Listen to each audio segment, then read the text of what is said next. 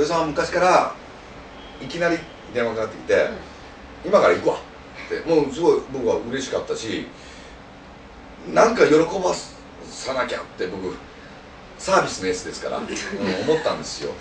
前の昔住んでた国分のアパートの時も来られたし高円寺も来られたしあの頃ねでっかいバイク乗ってましたよ伊藤さん。刀みたいなでかいやつ乗ってみんな来て「うんどこが一番いい席なのこれこの部屋」って「いやそこです」っつって。布団重ねてあるとこ。まあ老名主みたいになってもらって。そこにこうやって座って「なんかないの?」っていう。あちょっとエロスクラップがここまでできております。うん。いいね。飽きた。飽きた。飽きた。あこれ面白いですよこれ。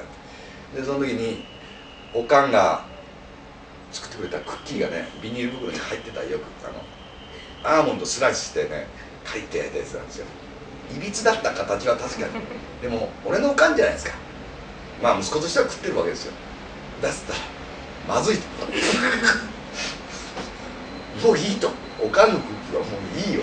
なんかないんで紅茶も僕紅茶しか飲めない。コーヒー飲めないんで。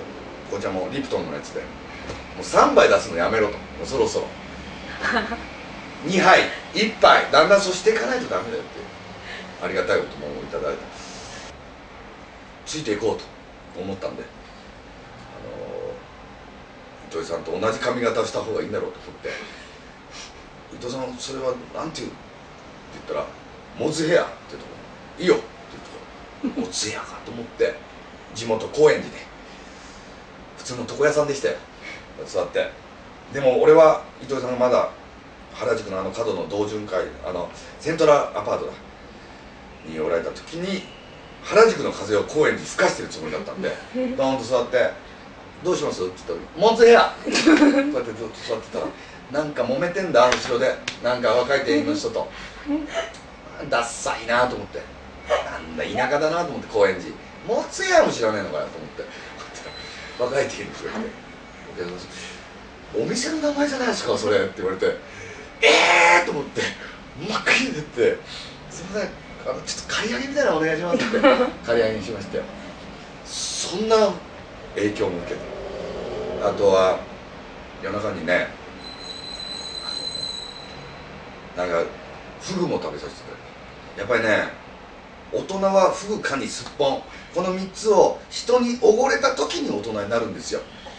あんな自分の自分でカニ食ったとかいうのはいますよそれはでも好き嫌い言わ聞かなくて食えっておごってくれるっていうのはもう本当の大人なんですよ。僕フグ初めて食わせていただきました糸井さん。神楽坂。どっかだったかな。んか、ね、いきなりお呼びいただいて。で糸井さんの知り合いの人。三浦あの話しろと。あのあのあれでああなる話あるだろう。僕いっぱいあのネタ持ってましたんでとりあえず糸井さんに受けようと思って、えー、まあまあ言うとカラオケボックスのあのジュークボックスみたいなもんですよね。A の3とか押すと あの話が出るようになってましたね。あれいやいやあれなんでこんなあれってみんなに笑ってもらって。わあそしたら「もういいわ。ありがとう。もういいわ。面白かった。なあ面白かった」ってみんなに言う。じゃあもうあとは石井っていうのも石井と二人で食べてきよう。さっと帰られて「ありがとうございました!」何にもないんだ。鍋何にもないんだ。もう喋ってたから煮詰まってんだ。全然。でもフグ終わったでも後もちゃんと覚えてもらったこともあるんですけどまあ面白いように言ってるだけでございます。である日ですね僕本当に失礼な話なんですけど糸井さんっていう方をはっきり分からず初めてお会いしました。単に上下うんこがこうやって折っていく上下にいた石井という友達が糸井さんとこに今度アシスタントして入るんだっていう日があってまだ石井も学生でしたけどもすごい人なんやと。広告の人ですごいですねとか言ってたけどコピーライターって言葉聞いたけどピンとこないし本当にコピー取ってる人だと本当思ってたからその頃は。で石井がもうあまりにも嬉しくて俺の部屋に報告しに行った。帰りに急な階段から落ちて伊藤事務所初出勤が骨折していったんですよ。そんなことあったんですよ で何か糸井さんっていうのはその頃時をの作詞されてた時をジュリーの作詞かなと思ってやったと思ってカセット事件ですよ俺の俺の高校時代撮ってた歌を初めて聴いてくださる音楽の人が目の前に現れたと思って石井に言って「行っていいかな?」っつって「いや伊藤さんいついるか分かんないよ」とか「行っていいかな?」とか言って行ってで「あ来た!」と思ってカセットこうでこうこう笑ってこうなんか言ってくれないかなと思ってこうやってたんですよだったら今思えば西武の打ち合わせでしたよネクタイ締めた人ってやってたでも「綺麗って言わないから聞いてるんだと思ったからちょっとボリューム上げたりするから「ちょっと下げろ!」って言われて下げたりしてんだけど「綺麗とは言わないからいやこれね初失恋なんですよ俺これこの曲作ったの説明ほらライナーの持つって言わなきゃ伝わんないと思って「もういい!」って言われて最後「もうなんか勘違いしてないか?」って。俺は歌の人間でもないから。こんなもん聞かされてもしょうがないから。分かんないから。違うと思ってたら「そうですか」って言って。でももうなんか納得いかなくて。そんなわけないと思ってそんなわけないと思ってすごくね伊藤さんから学んだんですよね。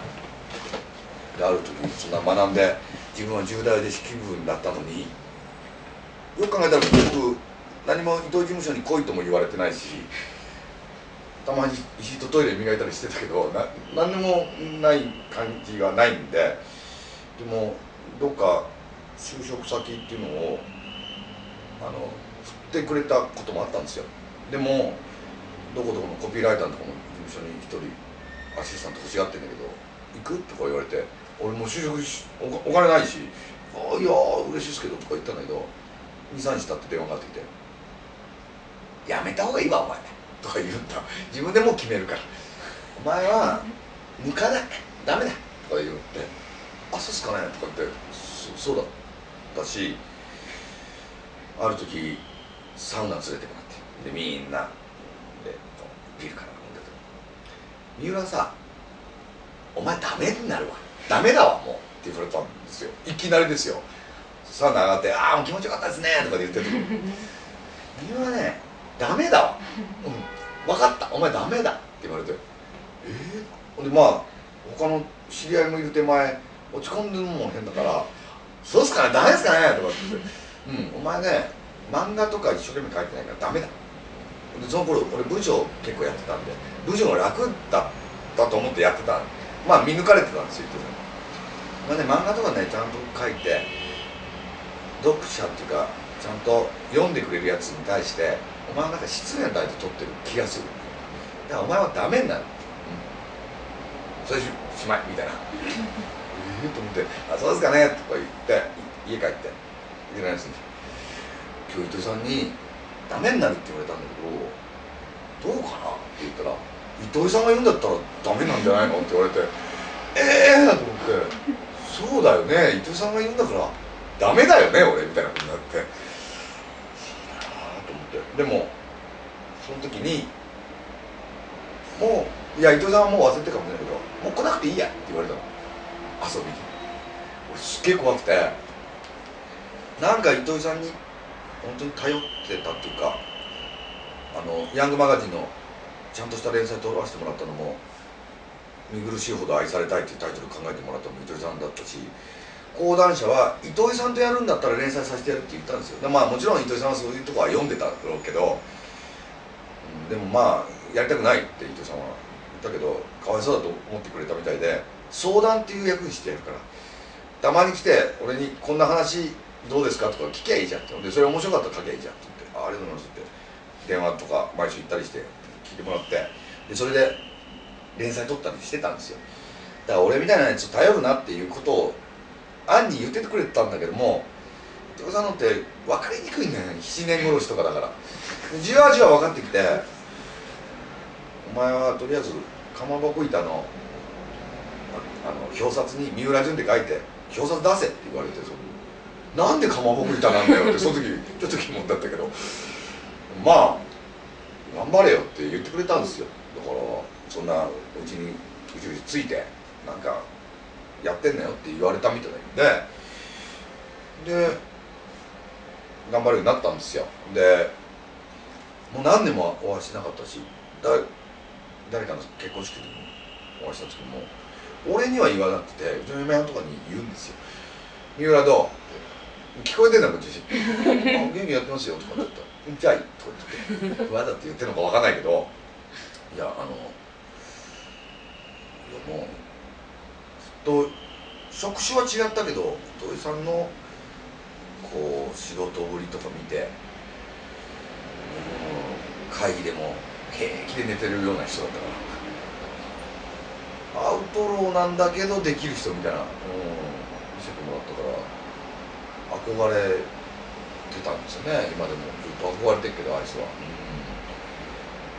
だから今どうなんだろう、うん、自分がやってることとかはもうほぼ糸井さんの影響だと思いますけどね。うん。なんかものを考える時に糸井さんだったらどう考えるだろうとかすごい思うやっぱうん。だから糸井さんが考えないことを考えてるようにするみたいな、うん、変だけど糸井さんがこういうふうに考えることを考えないでおこうとか思ったりしてものは考えてるんだよね、